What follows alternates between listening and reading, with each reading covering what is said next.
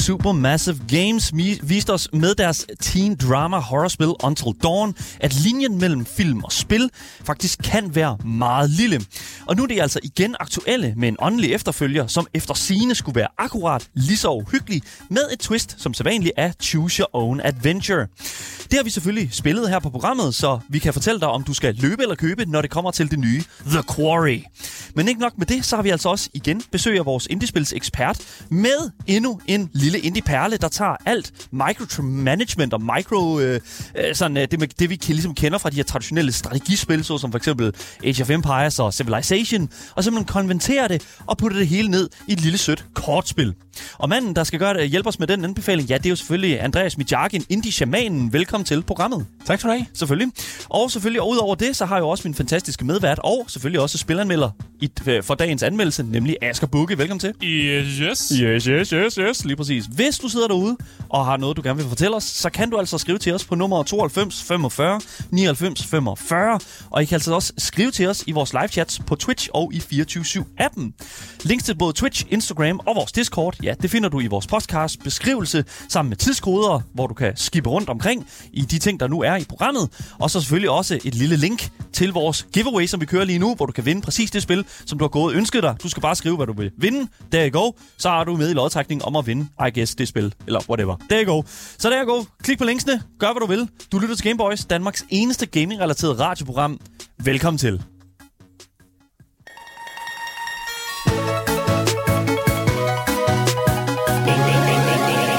Gameboys.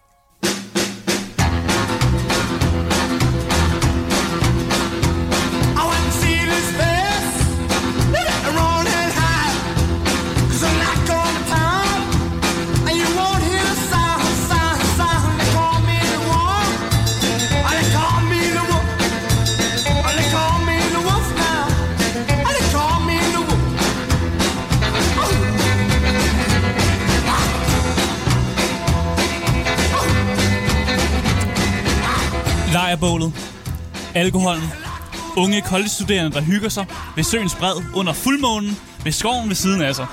Altså, det lyder jo som en øh, opskrift på total hygge og øh, sådan gode minder. Ja, ja. Men det er, ikke, det er ikke helt tilfældet, det spil, som vi skal anmelde i dag. Øh, fordi der lurer noget ude i skoven. Uh. Uh, uh, uh. Et eller andet ude i skoven lurer. Og det er noget, som gerne vil slå ihjel. Og gøre de her øh, unge menneskers liv til et levende mareridt. Og så er det dit job som øh, spiller er ligesom at øh, overleve natten og træffe de bedst mulige beslutninger for din øh, gruppe af unge mennesker. Nå, du, det er ikke dig, der er morderen? Det er ikke dig, der er morderen. Okay. Du skal prøve ikke at blive myrdet. Ah. Lad os bare sige sådan. Øh, og de er jo ikke blevet, de har jo ikke skrevet sig selv op til at blive jagtet. Men det er jo det, der kommer til at ske. Sagde du ikke, de var på vej ud i en hytte midt om natten? Jamen, de er i en hytte midt om natten. Langt væk fra Ja, og de prøver ikke at blive dræbt. Ja. Ja, præcis. Ja. Det er præmissen i spillet, som vi skal snakke om i dag. Nemlig The Quarry.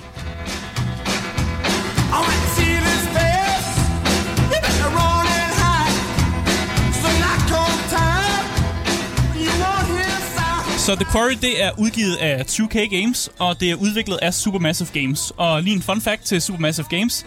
Øh, 30% af Super, Supermassive Games bliver ejet af en nordisk film. We didn't know this. Nå. Før, jeg, jeg siger det hver gang. Et par, et par gange, altså ja. et par uger siden. Altså ja. jeg må virkelig sige, at det er vildt fedt at se dansk, altså, dansk indvirkning bare på en eller anden måde i de her mesterværker her, som jeg føler, at uh, Supermassive Games de producerer. Ja, jeg ved ikke, hvor meget de har haft med at gøre det med, men man, jeg synes, man skal nævne det. Skal nævnes. At, at, at, at Danmark... Represent! At Danmark på en eller anden måde er investeret i det her spilfirma, ja. og det synes jeg er meget sjovt. Fedt. Genrerne, vi snakker om i dag, det er sådan godt survival horror, og så har jeg også øh, puttet interaktiv drama på. Fordi mm. det er et interaktivt spil, og der er en masse drama. Derfor må det jo være interactive drama, som det er. Mm. Øh, man kunne også have puttet sådan choose your own adventure på, fordi det er det jo også lidt, men det er jo mere sådan choose your own uh, try to survive-agtig måde ja. at gøre tingene på, så derfor har jeg ikke puttet den på. Men det er altså genrerne. Øh, platform, øh, man kan få spillet på, det er selvfølgelig PC. Du kan købe det på Steam. Der koster det 446 kroner. Du kan få det på Playstation. Der er det lidt dyre. Der koster det 559 kroner. Ja. Og så på Xboxen, den ligger så lidt imellem. Der koster det 497 kroner. Ja. Så det er altså billigst at få det på PC, og så kan du altid tilkøbe en, en god deluxe version, hvis du gerne lige vil smide sådan cirka 100 kroner oveni, men, men, for men, at få noget mere med. Ja, og det var sådan er det med de her ting her, ikke? Altså, Ja. vi, vi har med et AAA-spil her at gøre, og det, det er AAA-prisen, det her. PlayStation er jo øh, den hotte altså pla- platform lige nu, føler jeg. Jeg synes, det er ja. den, mange taler om, og, og af den årsag, så tror jeg, det er derfor, at PlayStation bare siger, fuck it, vi kan sætte prisen her. Ja, og nu snakker vi også om, at øh, deres originale spil Until Dawn, det var faktisk, så vidt jeg husker det, en, øh, en PlayStation Exclusive, da det Ja. kom ud. Og jeg tror bare, der er flere fans på den platform. Ja. Og jeg ved ikke, om det er derfor, man har sat prisen højere, men jeg tror også, det er den platform, som man, har, man de fleste spiller på. Jeg har også spillet det på en PlayStation. Det er, netop- hvis man har spillet det, og så kommer den her, det er en spiritual success, så, så tænker jeg, ah, så, så, må, så samler vi os den her. Ja, det er det. præcis. Men altså, The Curry, hvad går det egentlig ud på? I uh, spillet The Curry, så tager du kontrol over de her otte unge mennesker, øh, som er campledere af en sommercamp for mindre børn i løbet af sommerferien. Så det er sådan lidt en sådan fritidsting, som, som man gør meget i USA. Mm. Det er, at man kan uh, sign op til at være sådan campleder for nogle mindre børn. Og det er der nogen, der, der bruger sommerferien på. Mm. Øh, og sommerlejren, den er jo forløbet, som den skal. Og det er jo meningen, at du skal tage hjem, men på sådan en klassisk horror-manér. Så vil minibussen, det må sgu ikke starte. Og I bliver nødt til at lige tilbringe en ekstra dag i campen. Øh, og det går den meget sådan rutinerede campleder, som hedder Chris Hackett, som er ligesom ham, der sådan bestyrer hele den her camp, og ligesom, det er ham, der er the big, big guy, ikke? Han Mr. Hackett. Mr. Hackett, ja. Ja. Øh, han ser jo gerne, at de unge, de ligesom forlader området med det samme. Altså, de skal ikke være her en dag mere. Øh, og det går meget hurtigt op for ham her, Chris Hackett, at, det, at det faktisk ikke er en mulighed, fordi minibussen, den er helt, den er helt kaput. Så han fortæller de her unge campledere, at øh, hvis de skal tilbringe natten her, så bliver det altså inde i hytten øh, med aflåste døre, og uden at sige en fucking lyd. Okay. Og øh, efter han ligesom har givet den her besked, øh, så racer han selvfølgelig væk i sin bil, fordi han skal i hvert fald ikke være her på campen, når det bliver mørkt. Jeg kunne ikke lige tage nogen med, eller? Uh, nej, nej, han skal bare væk. Hente hjelm, eller? Nej, nej, nej, nej. Han har jo styr på det. Han, Ja, ja, han, ja, han, han tænker jo, at de, de skal afsted i dag, men det kommer så ikke til at ske. Men så fint nok, så må I låse ind i hytten. Ses. Ja, Men øh, de her unge campledere, de er selvfølgelig pisse ligeglade. Det er klart. Selvfølgelig. Øh, de vil bare hellere gerne, de, de, altså de er jo ligeglade med hans advarsel. De vil bare gerne feste. Og, De er jo campledere. Ja, Jeg har ja. ansvar for ja. børn. ja, Jamen, børnene ja. er jo væk. Ja, Nå, børnene er ja. væk, de campledere bliver tilbage. Men men det, det, et eller andet sted, det er jo, det, ah, det er jo altid med det her. Prøv at overveje, hvis der sådan, du bare forklarede dem, hvorfor de ikke skulle sige en lyd. Ja, det er også Ja. ja. I stedet for bare sådan at sige, just don't do it. Og det er bare Ja, sådan, okay, Mr. Uh, Mr. Mr. fucking Vag. Ja, altså, ja, der er noget derude. Okay, hvad? Okay, du, du hvad, prøver du bare at skræmme os og sådan noget? Ja. Og det er jo det, de unge, de tror jo bare, at han prøver bare at skræmme dem. Så de holder selvfølgelig en kæmpe bålfest. Let's go! Bålfest! fucking Skidt, skidt. Vi er unge, vi skal, bare, yeah, vi skal bare drikke. Vi er ligeglade med, hvad ham den gamle siger, som er pisse bange for et eller andet. Hell yeah, man. Præcis. Og de har aldrig set en gyserfilm. Nej, nej, præcis. Det, det har sj- sjældent mange af de her øh, mennesker her, øh, som, som de her historier handler om. Ja. Men, men det skal også siges, at vi sidder jo og taler omkring øh, et, et relativt nyt spil, The Quarry, som Ja. er rimelig øh, story-heavy. Så vil jeg også gerne lige pointere en øh, ting for, for jer, som sidder og lytter med, og måske er bange for, om, om vi spoiler noget i Jeg dag. har prøvet at lave den mest spoiler-free anmeldelse, der findes. Vi virkelig... Altså, jeg er meget vag. Lige præcis. Jeg er meget vag i det, er jeg bare, siger. jeg vil bare lige understrege Ja. det. Det er meget vigtigt, når vi taler om et story-heavy spil. Spoiler holder vi meget, altså virkelig til et minimum, fordi det er, Ja. det er, det er så vigtigt at have med i, i, i sin oplevelse i det her spil her. Og man kan stadigvæk godt tale om, hvorvidt at man bør løbe eller købe, når det kommer til sådan en, øh, en, Ja. en titel som The Quarry. Jeg er helt, jeg er helt enig. Ja. Men øh, nu har vi, været, nu har vi øh, snakket om de her unge, de holdt den her bålfest. Mm. Og det er jo sådan, det, det tænker man, det kommer til at gå, som det nu skal. Men som aftenen jo så udvikler sig, så går det jo meget hurtigt op for de her unge, at de nok skulle have taget den her advarsel lidt mere sådan seriøst. Fordi den her fest, den udvikler sig jo mere til sådan en, hvad skal vi kalde det, en kamp for overlevelse øh, mod det, som befinder sig i skoven. Uh. Uh. Og det er jo egentlig bare øh, altså præmissen af, af det her spil. Overlev indtil det bliver morgen igen, fordi at, øh, der er nogen, der gerne vil slå dig ihjel. Så det, det er en nat. Ja, det er en nat, man skal Cool. overleve. Sådan er det også i Until Dawn. Der handler ja. Det også bare om at overleve natten, og lige snart du overlever natten, så slutter spillet. Så det er, meget sådan, det er faktisk en god præmis, og, og det, de gør meget i løbet af spillet, det er at putte sådan nogle timestamps på, hvad klokken egentlig er i løbet af natten. Så du ligesom ja. har sådan en fornemmelse af, okay, nu nærmer vi os sådan, at det er ved at være morgen igen. Så jeg skal lige høre, uden du måske spoiler alt for meget. Ja. Kan man godt ikke overleve? Ja, Det er det jo med de her spil her, ja. og det kommer vi også sikkert til at snakke om. Øh, en ting, som, øh, Ja. som studiet har fortalt, det er, at et normalt gameplay vil tage cirka 10 timer. Men de siger også, hvis du vil få slået alle øh, ihjel ret hurtigt, så kan et gameplay altså godt kun tage 7 timer. Hvis du simpelthen får slået alle dine karakterer ihjel Okay. relativt hurtigt.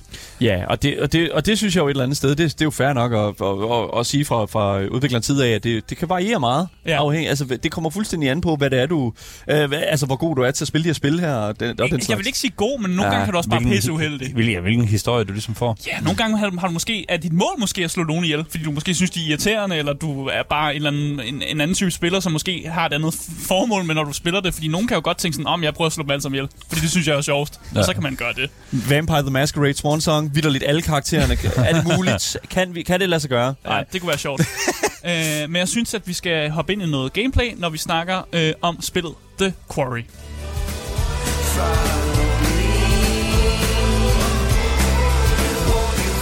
Ja, jeg elsker den her campmusik, som øh, går igen i løbet af spillet. Øh, og det er jo altid sjovt, når det er et horrorspil, og der er så sådan noget feel-good Ja, camp music. Fandme, ja. Ja, men altså, i, øh, som jeg nok har forklaret, så spiller man jo som de her otte karakterer. Øh, og det kan jo deles op, hvis man sidder og spiller flere personer, og det synes jeg er genialt lavet. Øh, for eksempel så sad jeg og spillede, jeg spillede med min kæreste, øh, så vi delte op, så vi fik fire karakterer hver, og det kan man gøre via spillet. Øh, så den siger egentlig, at når det spiller et til, tid til at holde controlleren, og når det spiller tos øh, tidspunkt til at holde controlleren. Og det, vil gøre, man, det gør jo, at man spiller de samme karakterer, men at Det er den, fedt. den Så har skifter man ligesom ejerskab over deres bes- beslutninger. Præcis, og man, det er sådan meget sådan past controller bro-agtig måde at gøre det på, og hvis man sidder flere omkring sig, så kan man også bare øh, dele det ud. Så man kan i teorien kan man sidde otte venner, og så kan man styre en karakter hver, og så mm. på en passer man bare controlleren videre, når det bliver ens tur. Og det synes jeg er en fed måde egentlig at, at, at se muligheden for det, fordi det er sådan et spil, som er meget filmisk og meget cinematisk, og når vi tager i biografen, så altså, jeg tager sjældent alene i biografen. Jeg ved ikke med jer, men det er ikke en ting, jeg gør. Så, så jeg føler også, at det her spil, det er meget fedt at opleve sammen med nogle andre, fordi det er det her meget filmiske spil, og det er meget sådan, ja. at, så kan den ene sidde og spise nogle popcorn, mens den anden er i gang med at lave nogle sådan, decisions og sådan noget. Men det er ikke det, lige, det samme, ligesom for eksempel Death Stranding, hvor det er sådan, at du vildt er en film. Altså, du, så ligger du controlleren, og så går der en halv time. ja, ja, ja, okay. Men det er jo fedt. Det er jo det. Jeg kan godt lide Death Stranding, og der, der har jeg også popcornene med. Bare lige for, når jeg ved, der kommer en cutscene, ja. så Ja. ved jeg jo godt, Ja, at Kojima, han har planlagt et eller andet 15 minutter langt et eller andet, jeg skal se. Og så Okay. har jeg popcorn klar. Men vi, vi godt. snakker ikke om, øh, om Nej. Kojima eller Death Stranding, vi snakker om The Curry her. ja. Øh, og inden du ligesom sætter spillet i gang, så kan du faktisk også vælge, om du vil spille spillet på sådan en klassisk manér. Altså sådan som det, jeg ved ikke, man skal sige tiltænkt, fordi det er tiltænkt på flere måder. Quick time events, Ja. øh, øh, I don't know, fucking uh, story-wise også. Du får ikke? bare det ja. hele. Ja. Men du kan også sætte spillet i det, der hedder filmtilstand. Mm. Og i filmtilstand, så kan du spille spillet med minimal input. Øh, og så undgår du de her quicktime events. Du undgår button mashing, du undgår, at du skal skyde en masse. Og det er måske... Det, det fungerer faktisk meget glimrende, øh, hvis man godt kan synes, at quicktime events er lidt svære, eller man måske ikke er helt opmærksom hele tiden. Fordi det her spil, det kræver meget, at du ligesom altid er klar til, at nu kommer der et eller andet, hvor jeg lige skal nå at trykke, inden min karakter måske altså får hugget lemmer af, eller sådan noget, ikke? Agtigt. Og derfor synes jeg, det er en fed måde at gøre det på, og jeg har tænkt meget faktisk på dig, Andreas, Nå. når jeg har tænkt det her filmtilstand. For jeg ved jo godt, du har en baby derhjemme, Ja. og nogle gange bliver man nødt til at gå, fordi baby har brug for hjælp eller et eller andet, eller man kan ikke hele tiden være fokuseret på sit gameplay. Og jeg kan godt forstå, at man måske så vil gerne slå filmtilstand på, for eksempel. Fordi så er det det der med, okay, men så kan jeg godt klare det med minimal input, og jeg behøver ikke hele tiden at være sidde ved tastaturet eller sidde med controlleren, fordi at, at spillet ikke kræver det af mig længere. Men er Ja. det her noget, man kan gøre on the fly, eller er det sådan, øh, skal man Jeg er, ret starte sikker et på, nyt save? jeg er ret sikker på, at man starter et nyt save. Ja. Jeg tror ikke, det er noget, man kan gøre on the fly. Okay, okay. Så jeg tror, spillet ligesom sådan, det, det, det gør nogle ting bestemt, alt, alt afhængig af, hvilken mode du har taget på. Mm, okay. Så jeg tror, det er noget, man vil af starten. Jeg er faktisk ikke sikker på det. Jeg har ikke testet det selv. Jeg Men- spillede bare klassisk tilstand. Nemlig. Det, det er sødt af dig at tænke på på den måde, men Ja. Ja. Altså, jeg har ikke tænkt mig at spille et gyserspil, mens han er oppe, tror jeg. Nej, nej, nej. nej jeg, jeg, Hvorfor ikke? Så er det, det er jo Nå. helt lyst, og man sidder bare... What's, Ja, ja. The, what's the problem?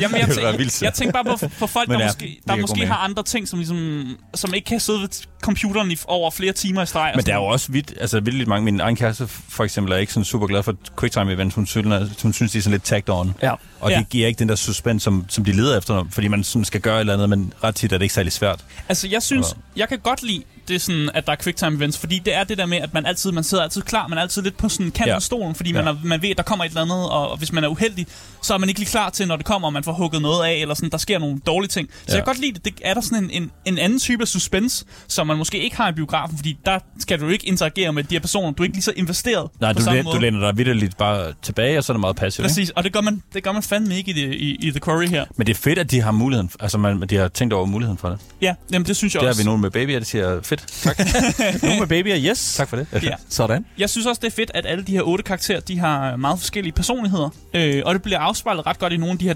dialogmuligheder, du får.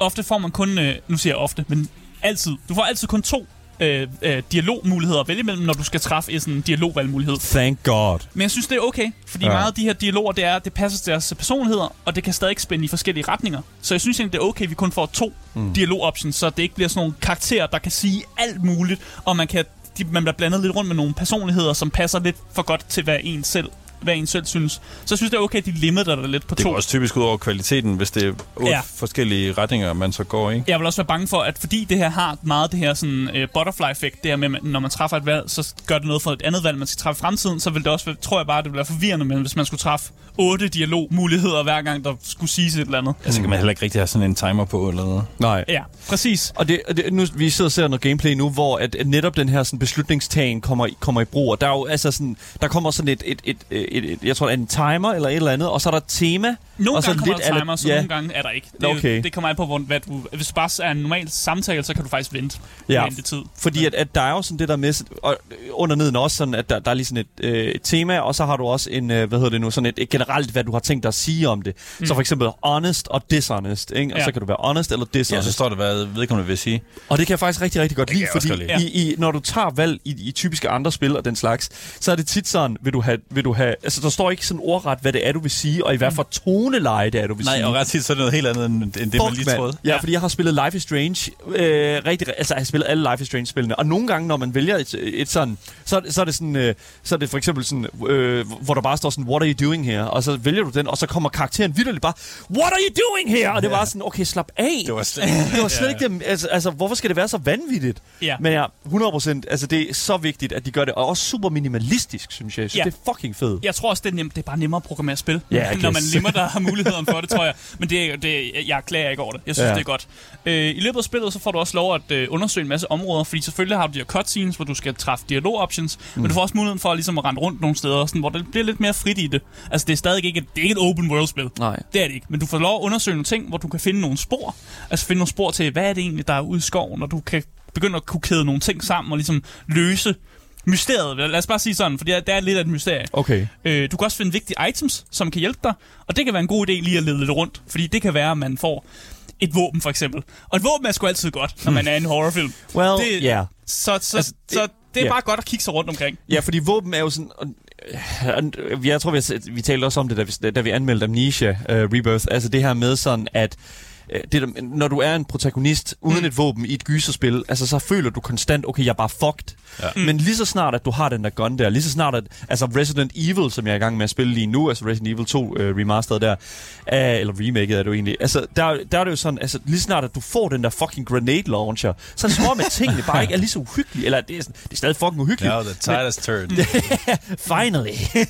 Ja, men det er også mere sådan, at det vigtige item skal også være andet end våben. Det Ja. kan også være øh, en bamse, man finder. Ja. Det kan være items, man, man, man har mulighed for at samle op, og derfor er det ret nice, at man ligesom kan selv kan vælge at gå ud, ud, øh, udkigge efter dem og finde dem. Og så kan man også selv vælge, om man har lyst til at samle dem op. Ja. For nogen, der er nogle ting, hvor man tænker, den, det, jeg- jeg har faktisk ikke lyst til at samle det der op. Eller jeg har ikke lyst til at komme tæt på det der, fordi det kunne være, at det måske skader mere, end det gør gavn. Ja, det var faktisk det, jeg skulle til at tænke på med, ja. Med våben. At, øh, hvad er det, man siger, at, at de fleste øh, hvad hedder det, accidents med våben, det er typisk øh, i hjemmet eller et eller andet, så er det på grund af et uheld. Ja, og så nogle gange så man også sådan, hvis jeg efterlader det her våben her, så kan det være, at der er nogle andre, der måske har mere brug for det våben, kan finde det senere. Og det er sådan nogle ting, som spillet jo også gør meget opmærksom på, at et valg kan også godt være ikke at træffe et valg, Ja, ja, det giver mening. Det der, at, at man vælger som, og det gør jeg simpelthen ikke, fordi det virker som en dum ting.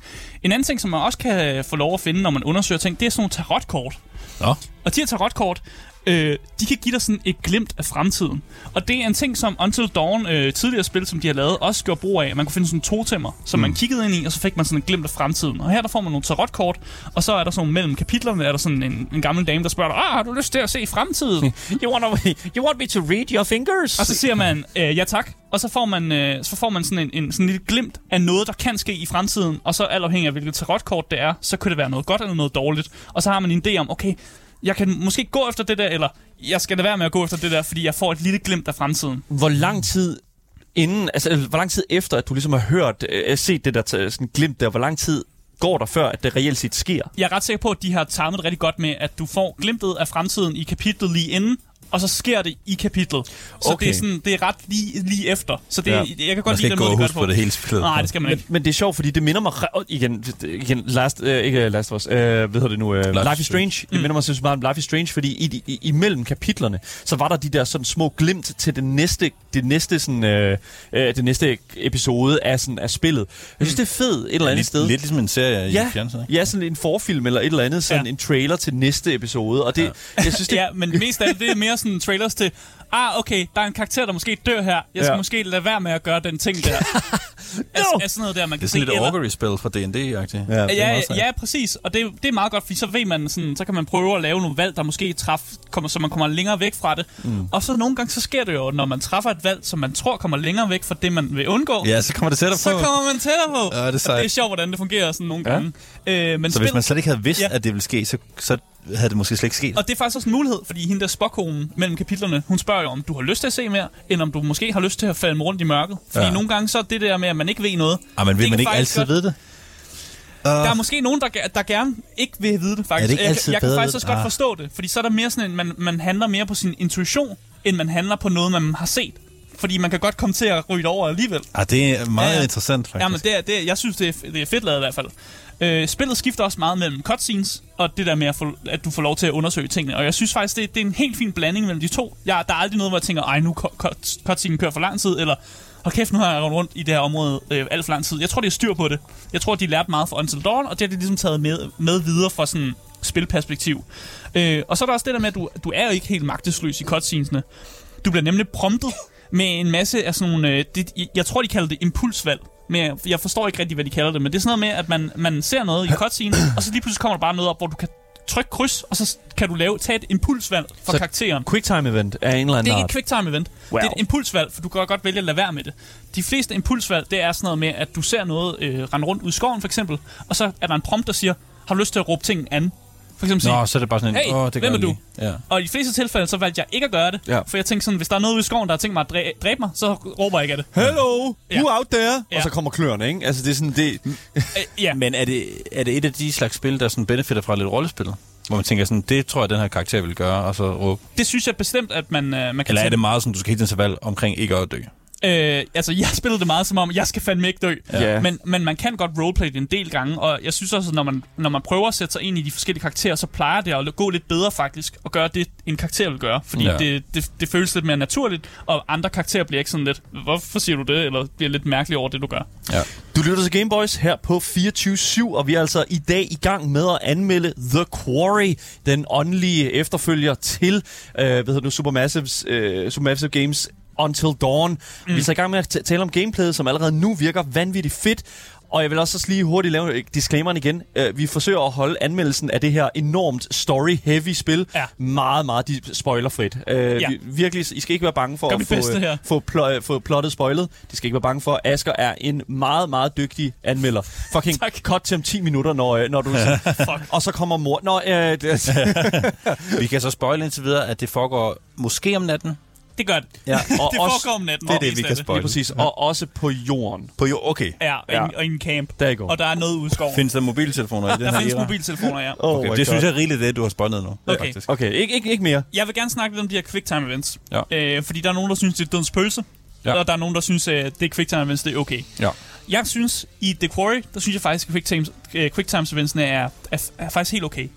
Jeg har spillet Until Dawn, og der synes jeg, at nogle af quicktime eventsene var pisseirriterende. Og hvor man kom til at trykke på noget forkert ved et uheld, og så er man bare fucked. Men det Ja. er vel ideen med helt... Altså, det er jo, Ja, du det det blive vel. så hoppet op, at du kommer til at trykke forkert, og så går det noget galt. Men her der føler jeg mere, Fuck altså her der føler jeg, der er- altså vi, mig og min kæreste, vi, mis, altså, vi fejlede ikke et eneste quicktime event, og det, det kunne jeg faktisk godt lide, at vi var så gode, at vi godt... Humberbrag. Nej, det er ikke en humblebrag. Jeg synes bare, jeg tror, de har gjort det lettere. Men var det, altså, var det for, for nemt?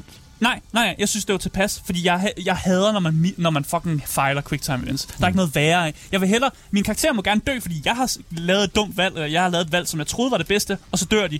Men ikke fordi, at jeg falder over en træstup, fordi jeg ikke når at, ligesom, at flikke min controller ordentligt og sådan noget. Det synes jeg er idiotisk, faktisk. Jeg synes, det er lidt... Det med quicktime events, der, er- det, altså, det er svært, fordi jeg føler også, at det er... Altså, det er ligesom permadeath, og sådan, som, som, øh, hvad hedder det nu, øh, det- The Quarry jo også har. Ja. Altså, det kan gøres på en virkelig tasteful måde, mm. og så kan det gøres på, I don't know, Bayonetta-måden. Og hvis, ja. jeg ved ikke, om der er nogen af jer, der nogensinde har prøvet at spille Bayonetta, Nej. men Bayonetta er jo vidderligt et af de der spil der, som, som har quicktime events, som jeg fucking hader. Mm. Fordi det bare er sådan en lang fucking gauntlet af de der quicktime events, hvor det er sådan, at man bare sådan, woo, woo, woo, det fortsætter bare sådan i et helt minut, hvor det bare, for, og det, det synes jeg, det kan simpelthen være så anstrengende. Ja, det, det er det altså ikke her. Og Okay, jeg Det synes, er det er mere sådan meget, noget heavy rain mm. ja, måske. Mm, jeg synes, det er bedre end det. Ja. Ja. Jeg synes, det er meget tasteful, og jeg synes, det har gjort det så nemt, at det ikke, jeg bliver ikke provokeret af det, men med, det er mere den der, jeg sidder stadig ikke på kanten af mit sæde, for jeg skal være klar på dem. Ja. Men ikke noget, hvor jeg tænker, åh, nu, øh, øh, nu går jeg helt i panik eller sådan noget. Ja. Ja. Jeg synes, det, jeg, de, har, de har styr på det. De har styr på quicktime events. Der bliver også skrevet i vores øh, fantastiske Twitch-chat her, The Dark Side Cupcake, fantastisk navn, har skriver også i Little Hope og House of Ashes, så vil de give advarsler, inden quicktime events skete. Mm. Øh, det synes hun øh, er en rigtig, rigtig god idé, når de nogle gange kan være ret straffende. Ja. Er der nogle advarsler her, inden det kommer? Du får et øh, ret godt visual og audio input. Altså, øh, der kommer sådan noget slow motion-agtigt. Okay. Noget, det siger sådan... Så- det så er der det slow motion Det er jo også sådan accessibility et eller andet sted, synes jeg, fordi ja. Det, det hjælper også folk, der måske er, er lidt øh, langsommere til at spille de her spil her, så, til ligesom at, også at være med på lejen et eller andet sted. Ja, igen, man kan også slå det fra. Man kan det slå er det fra. filmtilsat, Ja. så man behøver slet ikke at have det Men på. det er jo også en del af den interaktive oplevelse, Og så vil jeg. også gerne ja. øh, nævne noget meget vigtigt, Ja. ja. fordi man kan godt tænke, at øh, quicktime events, det er jo sådan noget, man skal være pissegod til. Men det at fejle et quicktime event, kan i sig selv også være et valg. Og det kan i sig selv også godt være et godt valg. Okay, så det er ikke altid 100% negativt, hvor du bare dør. Nej. Okay. Øh, et eksempel kunne jo være, hvis... Øh, Nu jeg, skal vi passe på, at vi ikke kommer ud og spoil. jeg kommer ikke til at spoil Okay, noget, men jeg siger bare, et eksempel kunne for eksempel være, at jeg holder en gun, du prøver at tage gunnen fra mig, og hvis jeg begynder at, at vil quicktime event dig mod den der, så kan det være, at du bliver skudt. Ja. Confirm, der er guns i spillet. Der er guns i spillet. Asger har confirmed, der er Men guns i sådan noget der spillet. med, at nogle Og jeg gange, er med i så kan, så kan man måske være sådan, man kan måske godt tænke, jeg, har- jeg har ikke brug for lige at slås lige nu, eller jeg har ikke brug for, jeg skal måske ikke øh, gøre noget ved det her problem Ja. lige nu, mm. fordi det, det kunne være, at det resulterer i, at der er nogen, der måske kommer til skade. Og det er så, så du kan vælge en vej der, hvor vi, altså vi, man bliver lidt fun, øh, ikke fun, spoonfed, ikke funsfed, man bliver spoonfed med, øh, Exposition. med, med sådan noget fra andre spil, hvor mm. at du skal klare det, ellers så er det bare virkelig øh, ned. Ah, du Nej, bliver ja. sådan, du, jeg, jeg, jeg ved Ja. godt, jeg forstår 100% hvad det er, du mener, at man sådan bliver nærmest sådan øh, uddannet eller institutionalized, eller sådan... Ja, til at du skal bare klare det, ellers så skal du starte Hvis du fejler, så er det en fejl. Hvis du fejler, så dør du. Ja, Ja. så det er ikke et valg, at du egentlig tager, når man laver sådan mm. Det er i hvert fald sådan, jeg også har det selv. Så når du siger, at man kan mm. vælge at fejle dem, så er det jo ret interessant med, at det er det er øh, en, en path, man kan, man kan tage, og det er ikke nødvendigvis altid 100% negativt. Mm. Og det kan også godt være, at noget negativt i spillet i virkeligheden ikke betyder end of the road. Ja. Så kan du måske gøre noget andet. Jeg synes, spillet i mange af de tidligere kapitler er rigtig god til at, ligesom, jeg skal næsten sige, uddanne dig til at ligesom, okay, du skal ikke helt altid trykke. Altså, der kommer de, er mange Ja. af de her impuls actions, men de, lad være med at trykke på dem alle sammen, fordi det, nogle af dem resulterer i, at der Det sker tror jeg, mange har svært ved, Ja. fordi man Ja. er vant til bare at bare Men, gøre det. men det er også en af de ting, som er med til at, ligesom, at få dig ins- øh, mere, sådan interact, eller mere aktivt med i historien. Fordi Mm. at, altså, hvis det er sådan, at du får muligheden for, eller i hvert fald finder ud af, at det ikke altid, at øh, hvad kan man sige, en succes betyder en succes, mm. så vil du hen ad vejen begynde at investere dig automatisk meget mere i nogle af de handlinger, nogle af de ting, der sker, i nogle af de der hooks der. Præcis, præcis. Og øh, en af de eksempler på nogle af de her ikke-valg, man kan tage, det er meget, når det kommer til det her med skydning. Der er en del skydning i spillet. Ikke noget, hvor du har brug for mus keyboard. Sagtens spille med en controller. Det er ikke et first-person shooter, det her overhovedet. det er intet problem, at du sidder med crusty keyboard, eller du sidder med en rent dårlig controller. Det Hvorfor, er det hvorfor er det crusty? Jeg ved ikke, hvad, hvad laver du med din Jamen, keyboard? Jeg siger bare, det var et eksempel på, at crusty keyboard eller en dårlig controller. Okay. Så det, det er lige meget, om du får en høj øh, KD, eller Det, det er ikke det, spillet går ud på. altså, mange FPS man har. That's, det er ikke høj KD, det er altid fedt. Det Og jeg ikke vil sige, Ja, i det de fleste valg, i de fleste valg, hvor jeg havde en gun, og jeg kunne vælge, at jeg ville skyde, så valgte jeg faktisk at lade være. Man kan simpelthen, man, kan, man behøver ikke at skyde alting, man ser. Og nogle gange kan det også være en idé at lade være med at skyde ting, fordi det kan være, at der er noget rodet af en busk, og det er måske et monster, men det kan også være din ven. Så mm. nogle gange skal man også lade være med at holde sig på triggerfingeren. Ja. Det er et, øh, et godt råd for Asger her i hvert fald. Øh, en anden ting, som jeg er ret, øh, ret vild med, det er jo det her butterfly-effekt. Altså, på hvilket som helst tidspunkt, så kan du sætte spillet på pause, og så kan du gå ind, og så kan du kigge på sådan nogle ruter, forskellige ruter, du nej. har taget i sådan, bot, sådan et, et, et tree. Og det der butterfly, øh, butterfly-effekt med, at sådan, du har gjort det her, det resulterede i det her, og så gjorde du det her, og det resulterede i det her. Nice. Og så kan man se alle de forskellige ruter. Er det lidt ligesom i Detroit Becoming Human? Ja. Hvor du ser sådan en Jamen, det er- oversigt over alle de valg, du har? Jamen, det, det vil jeg sige ret godt, og det er også noget, som Until Dawn også gjorde sig i. Ja. Øh, så det, det, det er ret kendt i de her interaktive øh, spil, at man laver sådan ligesom et træ over om. Så når du spiller spillet igen, Men så kan du også se de valg, du ikke har taget, eller hvad? Præcis. Ah. Og du kan også spille, når du spiller igennem, spillet igen i et andet playthrough, så kan du måske prøve at lave et modsat valg og se, hvad, hvor du så kommer ned i den her sådan stige Det lyder nice. Ja. Øh, jeg skal også sige, at når man har gennemført spillet, eller hvis man har købt deluxe-versionen af spillet, så har du også adgang til noget, der hedder Death Rewind, som er en feature, som gør, at når du får en karakter dræbt, så kan du lige spole tilbage og gøre dit valg om. Safe scumming. Øh, Det er basically, ja. Ja, Ja. men prøv, prøv lige at bide mærke i, Andreas, nu skal lige huske, hvad, høre hvad det er, han Det siger. gør her. jeg. Du, skal skal købe- gennem, du kan gennemføre spillet, Så eller får du, du det. kan købe en deluxe-version af Hvad spillet. Fuck er det for noget fucking bullshit? Hvad helvede går det ud på? Pay to safescum. Nå, Det er men what? Hvorfor skal du købe en deluxe edition for at få en... Altså, safescumming er jo en ting, men også bare sådan et Death Rewind. Jeg har det sådan, lad mig da i det mindste bare fucking slå det af og på. Ja, det synes jeg Hvorfor, også. altså, hvad, hvorfor er det så Det er fucking... en sær ting at putte Altså, jeg synes, det, en jeg synes, det er en god feature, men jeg vil også bare anbefale, når man spiller spillet for første gang, altså prøv at spille det uden sådan Death Rewind. Det er også noget, der er lidt svært for gamere. Det, var, jeg, det kan jeg huske, at jeg spillede meget Darkest Dungeon. At det der med, når ens karakter døde, mm. og man så skulle hen og...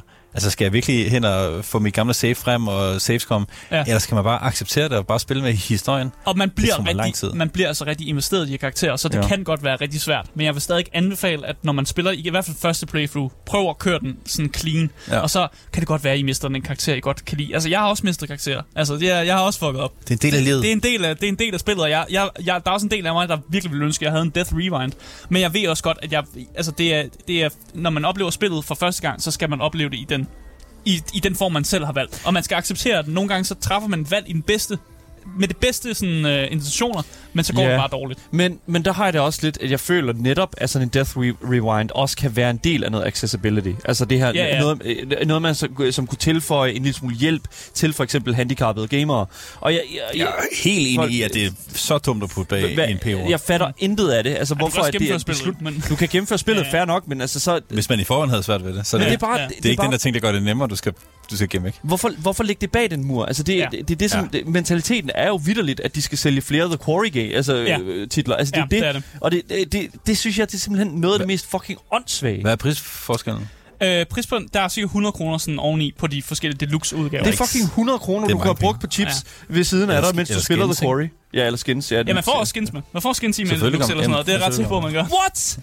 Man får et eller andet ekstra skins-agtigt et eller andet. Jeg, jeg, er ikke helt, Come on. jeg vidste ikke super meget op på det. Jeg vidste bare, at den her Death Rewind var det, man fik med i deluxe-udgaven af spillet. Det er interessant. Men øh, jeg synes egentlig, vi skal øh, komme ud af gameplayet og snakke lidt om øh, narrativet i The Quarry.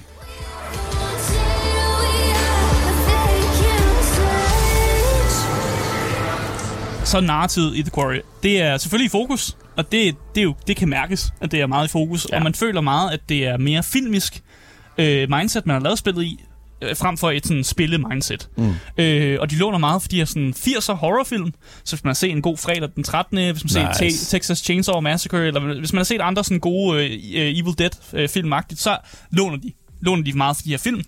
Hvilket Øh, år er det sat i, ved du det? Hvad siger du? Hvilket år er det Det, sat i? det er øh, 2022. Ny, nutid, så Det er nutid, men det låner bare meget for de her... Sådan, det er som om, at de sådan, det er lidt en tidskapselagtigt, selvom de er i moderne tider. De har smartphones og sådan noget, mm. så det, det, det fungerer meget godt. Men, men der er jo også mange, øh, i hvert fald er mit indtryk af, at der er mange steder i USA, som netop stadig er på den her måde her, med Ja. de her traditionelle sådan campsites, og sådan den her måde her at lave sådan outdoorsy øh, sådan, sommerferier og den slags for unge mm. mennesker.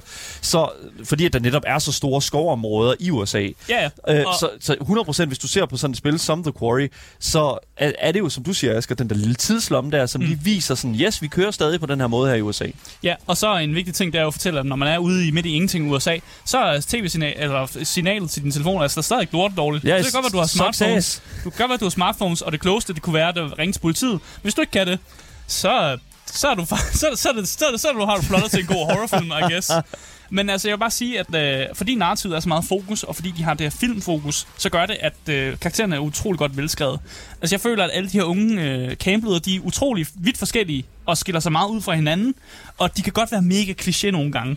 Men, men det er på sådan en måde, hvor jeg trækker mere på smilbåndet, end jeg bliver irriteret over mm. det. Fordi nogle gange, man har brug for klichéer, nogle gange for også bare at putte putte folk i sådan forskellige kasser, som, som i hvert fald som gamer, når man skal meget hurtigt ind i spillet, og man skal forstå de, nogle dynamikker imellem de hinanden, så har man brug for at lige at putte nogle karakterer i kasser. Hvis Desværre. de er alle sammen sådan super unikke, og, og det kræver mange, mange timers for, forståelse at, at sætte sig ind i det, Ja. ja. så er det jo ikke så fedt heller. Nej, præcis. Man vil også gerne i gang med historien, ja. og, Ja. og se folk blive dræbt og sådan ting. Ikke? Man skal lige lidt videre. Ja. Men øh, alle andre karakterer, vi også møder i løbet af det her spil, altså det, man normalt vil kalde NPC'er, det føles altså også mere som sådan biroller, som alle også er vildt vigtige for historien. Øh, selv når de er altså mindre roller, du ikke får lov at spille, så føler jeg stadig, at de er mega vigtige, og de gør et pis godt arbejde med at ligesom, introducere de her små biroller også.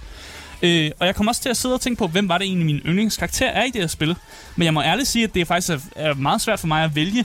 Mm. Øh, fordi jeg synes, alle karakterer er virkelig godt velskrevet. Selv de mindre karakterer er vildt gode. Øh, og selv de karakterer, som jeg virkelig sad og tænkte, det er nogle røvhuller.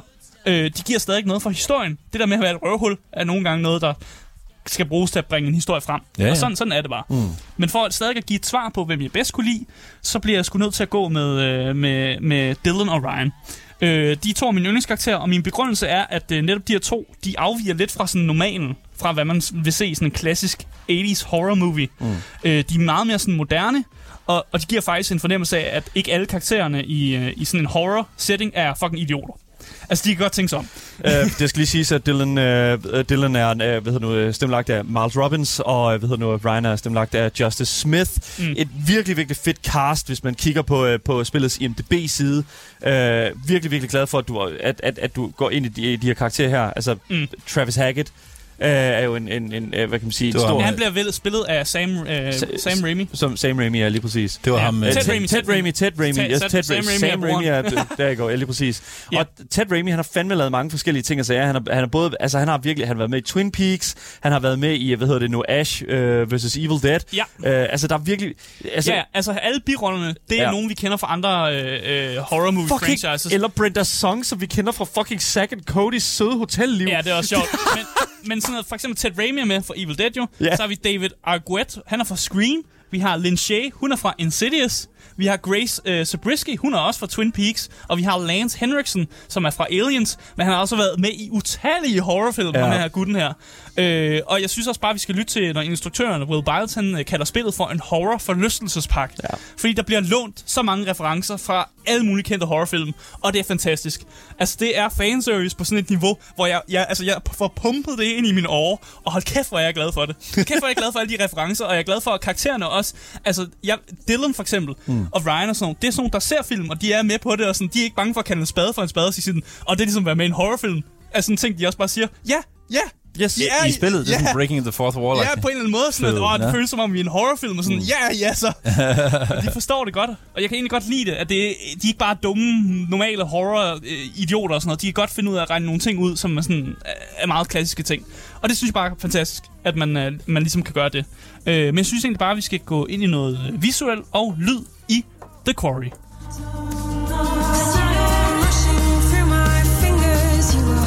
Alright. Må- Må jeg lige hurtigt sige noget? Så jeg siger som sædvanligt, når, når vi snakker omkring lyd øh, og lyddesign og den slags der, så er jeg en lille smule i forhold... Jeg ved godt, vi er først lige snakker om visuelt, men jeg vil bare lige pointere, mm. jeg synes soundtrack... Game soundtracks med vokaler i er Ja. så irriterende. Jeg synes, det er fantastisk, fordi ja, det, det kommer... passer. Ja, Det kommer mellem ja. Kapitlerne, ja. Og det kommer mellem, at der ligesom er, der skal være sådan et mood change. Ja. Så det gør ikke noget, for man bliver ikke irriteret over det. Det er meget sådan, jeg tror, du, hvis du, sp- du spiller Life is Strange-spil, Daniel, ja. Så jeg ved godt, at når de musikstykkerne kommer, så kommer de også mellem de der, hvor der ikke sker okay. noget. Så er det mere sådan, hvad kan man sige, små intermissions Præcis. imellem action. Præcis. Det og, kan jeg godt lide så. og det passer Fair perfekt. enough. Ja. ja. Det meste af spillet er også lavet øh, ved hjælp af motion capture, Ja. og det Nå. gør jo, at, øh, at, at alting burde se mega crisp ud, men... Øh, Der er sådan en quality Der er omkring sådan- det, eller hvad, Ja, hvad, jeg, du ved, sådan, der er sådan en lille, et lille quirk, og det er sådan det der Supermassive Games quirk, jeg føler, Ja. vi også så med Until Dawn. Altså, hver gang jeg kigger på deres munde, det fucker mig op. Ja. Altså, deres munde, der er et eller andet galt. De kan ikke animere munden ordentligt. Mm. Og så er der noget med vand. Vand er åbenbart et fucking helvede at arbejde med i motion capture. Altså, når folk svømmer i vand, det ser fucked ud. Det ser så fucked ud, og det Ja. der vand, der sådan... Det, man kan ikke...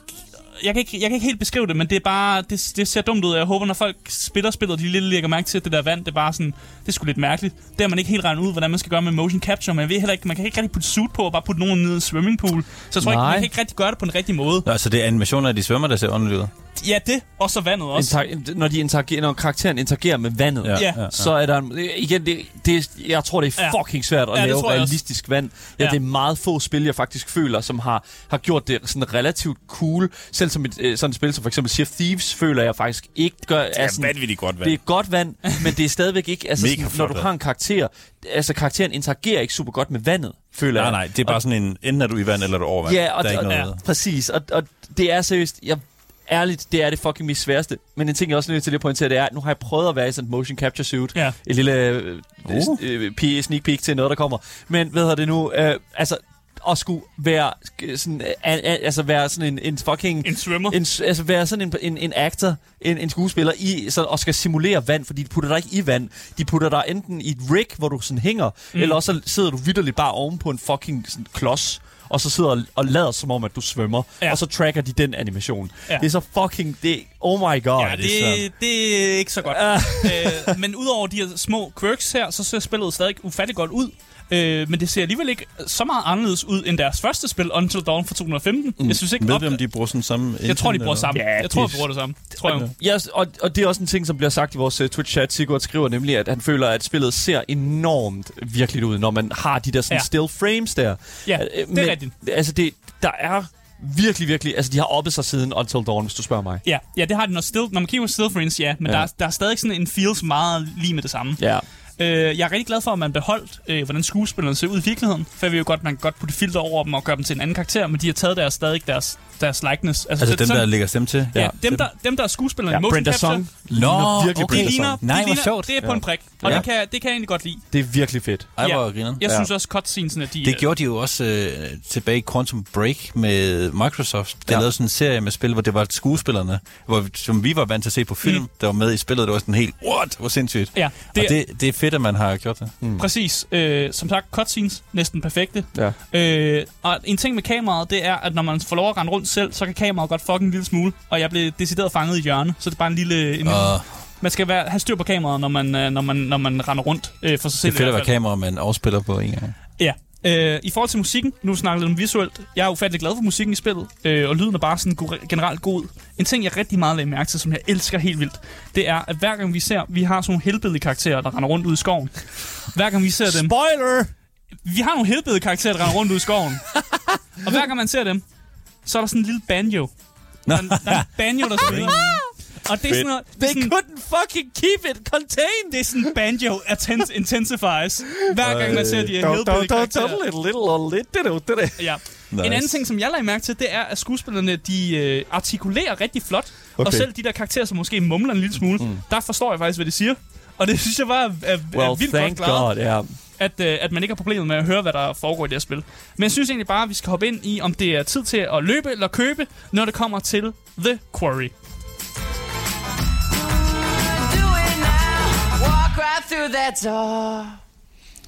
Hvis man har spillet Supermassive Games øh, første horrorspil, Until Dawn, og godt kunne lide det, så bliver man helt vild med The Quarry. Mm. Hvis man også bare generelt er fan af ikoniske horrorfilm fra 80'erne, så tror jeg også, der er enormt meget at øh, hente her, og det føles jo nærmest som sådan en fanservice, der bliver skudt ind i dig, øh, hvor du ligesom bare får lov at interagere med fanservicen. Øh, spillet kræver heller ikke, at du er en hardcore gamer, og jeg vil faktisk sige, at det er til at gå til sådan for alle, der bare leder efter et spil, hvor man kan investere sig i nogle karakterer, og ligesom at forsøge at redde så mange, som du nu kan. Mm. Spillet har en høj pris, jo vist, men jeg synes også, der er en, der er en høj kvalitet, som jeg faktisk gerne vil betale for. Øh, og der er ikke uendelig replayability i spillet, men jeg, er der, jeg, altså, jeg kan allerede sige nu, at jeg kommer til at spille spillet igen, igennem mm. i fremtiden, for ligesom at få det her perfect run. Hvor Vil du ligesom, gøre det med forskellige grupper? Er det sådan, så tager vi lige... Jeg tror bare, jeg vil gøre det selv, så på et tidspunkt Okay. måske. Eller jeg, måske med kære, min kæreste igen, bare for at se, om vi kunne redde dem alle sammen, ikke? Fordi Ja. ja. det lykkes jo ikke. Ja. Men øh, der er cirka 10 timers oplevelse i det her spil, øh, og jeg vil bestemt, anbef- altså, jeg vil bestemt anbefale det her spil. Det giver en øh, unik øh, gaming-oplevelse, man faktisk ikke får så tit øh, for sådan her spil. Så derfor så er det et, øh, et kæmpe køb herfra faktisk, vil jeg sige. Selv til den, den meget høje pris, som det nu er. Mega fedt. Tusind tak, Asger, for at komme herind og som sædvanligt og anmelde igen og igen og igen øh, et fantastisk, fantastisk nyt spil Og fra komme på arbejde, du. Ja, og komme Ja. på arbejde. Det kan noget. Supermassive Games. The Quarry. Kæmpe køb her fra Game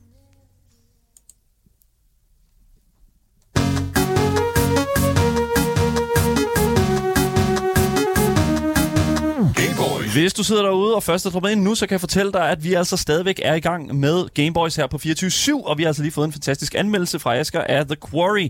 Men hvis du sidder derude og også gerne vil skrive ind til os, så kan du gøre det på vores Twitch og i 24-7-appen. Og links til både Twitch, Instagram og vores Discord, ja, det finder du i vores podcast beskrivelse. Mit navn er Daniel Mølhøj, og med mig i studiet har jeg Asger Bukke. Yes, yes. Og selvfølgelig Indesvils ekspert Andreas. Mitjagin. Lige præcis. Vi skal til at tale en lille smule med dig, kære Andreas Mitjagin, fordi yeah. du er jo øh, herinde en gang om ugen for simpelthen at give os en over indie, øh, indie nakken. Lige præcis. Du er jo manden med de fleste indie-spil i hele verden, ja. Nemlig, øh, hedder det nu, øh, øh, og, og du kommer jo ind for ligesom at, for, nu har vi lige anmeldt et stort AAA-spil, Ja. så nu skal vi lige, altså lige vende mønten. Nu dialer vi the way the fuck down. Lige præcis. All the way down. Vi skal simpelthen have noget meget mere lavpraktisk. Ja. Andreas, hvad er det for et spil, indie-spil, du har med til os i dag? Jamen, øh, vi skal snakke om Stacklands.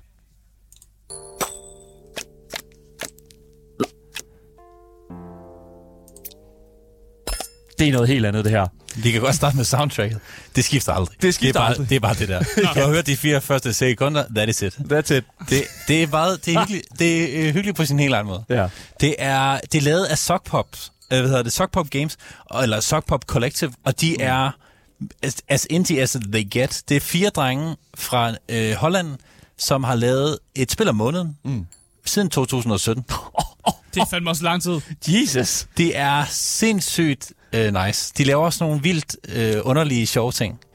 Øhm, og det, man kan følge dem på øh, hvad hedder det, Twitter, hvor de, hvor de viser en masse screenshots og Ja. deler deres idéer. Mm. Og de har lavet konge mange spil. Ja. Og jeg faldt så over øh, Stacklands, det var min, hvad skal man sige, gateway. Og det er fordi, jeg har spillet meget øh, et spil, jeg også anbefalede i sin tid herinde, som hedder Cultist Simulator. Ja, ja, ja, det er rigtigt. Også med de der enormt mange kort på bordet. Ja, Ja. og, og det, Bare lidt mere forvirrende. Stacklands kører på samme princip, så du har det her øh, form for sådan bord, hvor der er en masse kort. Mm. Øh, så det er et kortspil. Øh, og så kan du interagere med de her kort, lægge dem oven på hinanden, eller øh, et eller andet, og så kan de øh, gøre ting. Og øh, det er sådan essentially the game. Hvad du så vil øh, med dit spil, det må du så finde ud af.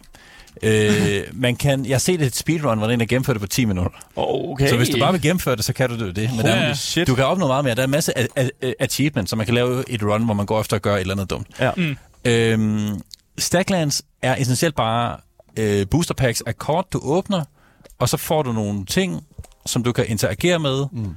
Øh, så kan du bygge dem om til andre ting, du kan sælge dem for, for penge, og så købe andre boosters. Mm. Og så opnår du nye ting, som du så kan gøre nye ting med. Du har to workers. Øh, Du har en, en worker til at starte med, og du får en anden rimelig hurtigt. Øh, og dem kan man lave om til alle mulige ting. Du har også nogle villagers. Ja. De kan lave babyer, for eksempel. Så får du en ny villager. Du, du kan lave dem om til... Øh, du kan give dem våben, så bliver det militær, så er de gode til at slås, for der er også monstre med i spillet. Du, du kan være uheldig at åbne en pack med et, et monster i, eller finde en portal, hvor der kommer monster ud. Fair du, enough. Du kan også komme til adventure, så er de gode til at finde underlige steder, hvor, som kan give dig nye ting og alt sådan noget. Du kan få dyr, øh, og det, det snakker jeg også lidt om, inden vi, inden vi startede her, men det, det er mega griner, de har givet kortene trades efter det, som de har på sig. Så hvis du har dyr, en kanin for eksempel, Ja. så hopper den rundt på dit øh, bord. Så der går lidt, og så laver den det der kort sådan lige et lille hop. Kortet hopper Ja. rundt på bordet. Ja, og det er den, den, den sjovt. skubber lidt til de andre kort også. Ja, præcis. Så for at, at forklare altså Stacklands på en, på en lidt mere sådan, meget mere simpel måde, jeg tror, det var også sådan, jeg forklarede det i starten, i hvert fald sådan, jeg forstår gameplay, når jeg ser det, ja. Ja. så er det, at når man skal se på det her spil her som øh, an- altså et typisk strategispil. Så hvis man for eksempel ser på sådan et spil som for eksempel øh, Age of Empires for eksempel, hvor du jo har, okay, så har du en, en, du har en villager, okay, så er der tre, så det er to forskellige kort her, så putter du villageren over på træet, Ja, og så så, kommer der, han, øh, så kan det være, der kommer ja. et æble ud af det fra træet, mm. så kan det være, der kommer en lille pind ud af det, og måske noget wood. Det Ja. wood kan du så putte sammen med villageren, så kan det være, han bygger noget ud af det. Og det er jo sådan, sådan man ligesom skal tænke det sammen, ikke? Der er en ja. Lille smule crafting, tænk lidt Minecraft, noget survival ind i det. Og så har du lige pludselig bare et, et meget, meget simpelt kortspil, som tager rigtig mange elementer, som man kender det allerede fra andre spil. Mm. Ja. Ja, så det, ja, Men hvad er handler det? det så om, tænker du? Ja, det er jo så netop Ja. det. Altså, fordi hvad, du hvad, kan- to what end? Du kan hurtigt, hvis du bare bliver ved og ved og, og ved, så er det nemt nok. Og det, det kan du ikke. Det kan du godt, men det kan du ikke. Nej, okay. Ja, ja, altså det man skal gøre, det er, øh, det kører i moon cycles. Så for hver måned, og det, der er, er sådan Altså, det er jo en måned, er det ikke? Ja, det, der er sådan en timer oppe i, øh, oppe i hjørnet. Det er fra, fra starten af timeren til slutningen af timeren. Præcis. Okay, Okay, det er ja, fair. Og når den timer løber ud, så skal alle dine villagers have mad. Ja. Hvis de ikke har får to stykker mad, så dør de. Så Oh, bliver de til øh, et korps. Okay. Korpsene kan man også bruge til noget, men det er lige meget. Ja. Øh, kan man lave nekromancer, eller hvad? Nej, man kan lave nogle graveyards, så det kan, ja, det er lige meget. Yikes! Hvad hedder det? Hvis, de, hvis du mister alle dine villagers, så har du tabt. Ja. Og de, de kan også sagtens dø af de monster, der kommer ud af sådan nogle portaler, der nogle gange spawner, og hvis de ikke kan, kan slås på det tidspunkt. Det er ligesom spillet, der skubber dig afsted. Det siger, du skal have opfundet nogle øh, ting, der gør, at du kan gøre øh, nakke de her monstre, fordi Ja. ja. monsterne bliver stærkere og stærkere og stærkere. Mm. Så du bliver nødt til ligesom at, at følge med. Det er sådan pacingen. Og Men du bliver nødt til at hele på- tiden at holde styr på din mad, ellers så, så dør du. Men man kan vel beskytte sig selv på forskellige måder. For eksempel måske give nogle våben til din villager. Ja. Men kan man ikke også godt bygge nogle mure, eller er der Nej, andre, andre det er måder der ikke. Det er kun våben Okay, okay, til kun villagers, våben, du, kan, du kan gøre noget med. Øv, jeg troede lige, det, det var mere innovativt end... Uh, Det kunne have været ligesom- sjovt, men det er, de, Sockpop har det med at tage nogle få koncepter, og så gøre dem rimelig grineren, men så holde det simpelt. Mm. Og sådan er det med næsten alle deres øh, øh, spil. Det er fuldstændig vanvittigt at tænke på, at de har lavet så mange spil. Altså det her spil de har her- lavet mange altså, det er jo, Når jeg kigger på, øh, på, på Steam-pagen her, så er 96% af de her 4.612 brugeranmeldelser simpelthen positive. Ja. Det er jo Det er fuldstændig vand. Det er overvældende positivt. Men det er også fordi, What? folk går ind med en forventning, som er ret lav, og så overrasker det meget, fordi det er overraskende meget dybt, selvom det er ret simpelt. Ja. Mm. Og det er bare, det er, sådan, det er så dumt, at det er sjovt. Det er, det er sådan meget håndtegnet, med sådan, det er sådan meget øh, barnagtigt tegnet, og så, mm. så det virker bare fjollet, men det er, det er super, super øh, sjovt. Det er, også noget med, er det ikke også noget Og så med, det hvis, hvis man forstår sådan præmissen af dem, der har lavet spillet, og det er det der med, at de pumper et spil ud hver måned, Ja. men der er stadig en vis kvalitet over det, så kan folk let at købe en præmis, sådan som om det er sådan, ah, okay, jeg har ikke brugt 10 år på det. Ja. Jeg behøver ikke at have sådan vilde for- forventninger over Og prisen det er jo heller ikke vanvittig, vil jeg Nej. så lige sige. Prisen er virkelig Det er ikke en vanvittig. AAA-pris. Vi øh, snakker her altså 4 euro, som jo øh, sniger sig op på, ja, hvad er det så? Hvad er det sådan, øh, 6 og... 30 kroner, er det ikke? 36, 36, 30 kroner. Jeg ser min google søgning 30 kroner, og jeg må simpelthen, ja. altså det, det, det, er jo... Det er jo en, det er fucking god pris. I don't know. Det er sådan et spil, som, som jeg kan altså, se mig selv spille, mens jeg har en video kørende, eller mens jeg ligesom har et eller andet det er musik, det en 100% podcast, det, jeg gør. har Gameboys i ørerne, eller sådan noget, ikke? Altså sådan, nej, men det, Lytter det, du til dig selv? Ja, det gør jeg det tit. Det, det hedder ja. kvalitetstesting. Ja, okay. Nej, men, men det er sådan en ting, som, som det er sådan et spil, øh, Stacklands, som jeg føler, at man kan vidderligt bare have kørende, sådan, fordi at det er jo, du kan speed det op, du kan slow det down, det kan sådan spille efter dine sådan præmisser. Ja, og du kan faktisk speed op og slow down. Ja. Det, det er ret fedt, at du kan køre et, et run. Det er jo sådan lidt roguelike, fordi når du så dør, så starter du forfra. Mm. Men det, du har unlocket, det har du unlocket. Mm. For Ja. evigt. Indtil du sletter dit hvad hedder det, save. Så den måde, du fandt ud på at lave et hus på, det kan du stadigvæk. Ja. Det, er, Ah. det er super nice. Og så klarer man det jo bedre næste run. Fordi Ja. man måske Du kan lave ja. alt, men du kan opdage måder at lave på, sådan spillet fortæller dig det. Men hvis du ved det i forvejen, så kan du bare gøre det. Mm. Ja, men det er jo fantastisk. Ja, Det det er super. fuldstændig vanvittigt. Altså, jeg må, hvor lang tid vil du sige, man kunne bruge på at spille Stacklands? Altså, jeg har brugt mange timer på det. Og så så jeg et speedrun, og nogen har gennemført det på 11 minutter, så er jeg sådan, fuck that. det kan jeg fandme ikke. Oh my god. Man kan bruge rigtig mange timer. Ja. Men Du, har- du gennemført den, Andreas? Må jeg spørge dig? Jamen, gennemføre er faktisk rigtig nemt, for man skal næsten ikke... Altså, du kan gennemføre det næsten helt i starten. Jeg kan godt spoil lidt og sige, det handler om at summon en eller anden weird demon, og så dræbe den. What? Hvis du okay, ved- what a okay. twist. Hvis du ved præcis, hvad du skal gøre, så kan du godt gøre det. Men det gør man jo ikke, når man starter med at, at spille. Nej, det virker sådan... Det, Når det, jeg kigger på spillet, så tænker jeg ikke, at jeg skal vinde spillet ved at summon en demon. Desuden er det også sådan relativt kedeligt at gennemføre, fordi du gør det bare, så siger den, neat, du har gennemført Demon, så er det så er det, det ikke? Men, men spillet tilbyder så meget mere. Du Ja. ja. kan spille efter alle mulige ting. Du kan se, hvor langt du kan nå. Du kan prøve at, at unlock alle de her achievements, og der er, der er så mange ting. Jeg, jeg, jeg, jeg, jeg, jeg, faktisk, jeg må faktisk indrømme, at jeg er blæst bagover af, af, sådan, af både gameplay, men også simpliciteten, og også den her sådan, type af øh, sådan, re- bare, sådan, bare sådan playfulness et eller andet sted, der ligger sådan... Øh, Kan ikke? Kvaliteten er, er sindssygt høj. Jeg forstår ikke, at de ikke tager mere weird. for deres Men spil, vi- men det gør de bare ikke. Ja. Vi er enige om, der er ikke nogen cutscenes, eller der er ikke noget... Nej, der er ikke altså, noget. det, det, det, Der er eneste, ikke noget motion capture. det, en, det eneste, du kigger på her... de har haft en kanin inde i studiet. Ja, Der var rundt. det er jo- Nej, men det eneste, du kigger på, det er bare den her, det her spilbræt ja. med kortene på. Ja. Det er det eneste, man ser igennem hele spillet. Nu, det mest innovative, jeg nogensinde har set i det her spil, og det kan godt være, at det er en meget lille ting, men jeg blev rigtig glad for, da jeg så det, det var, når man, man har sådan et, et cap for, hvor mange kort man kan have. Mm. Hvis du udvider det cap, så bliver bordet også større. Fedt. Det, det var Fuck for grineren. For jeg havde ikke mere plads på bordet, jeg var sådan lidt, fuck, det, det går ikke. Andreas Mijakin, simpelthen fantastisk at have været inde og anbefale Stacklands, som ligger til 30 kroner på Steam. Vi har et link i vores podcastbeskrivelse derhen til. Andreas Mijakin, tusind tak for at komme og Jamen, give os en anbefaling på Stacklands i dag.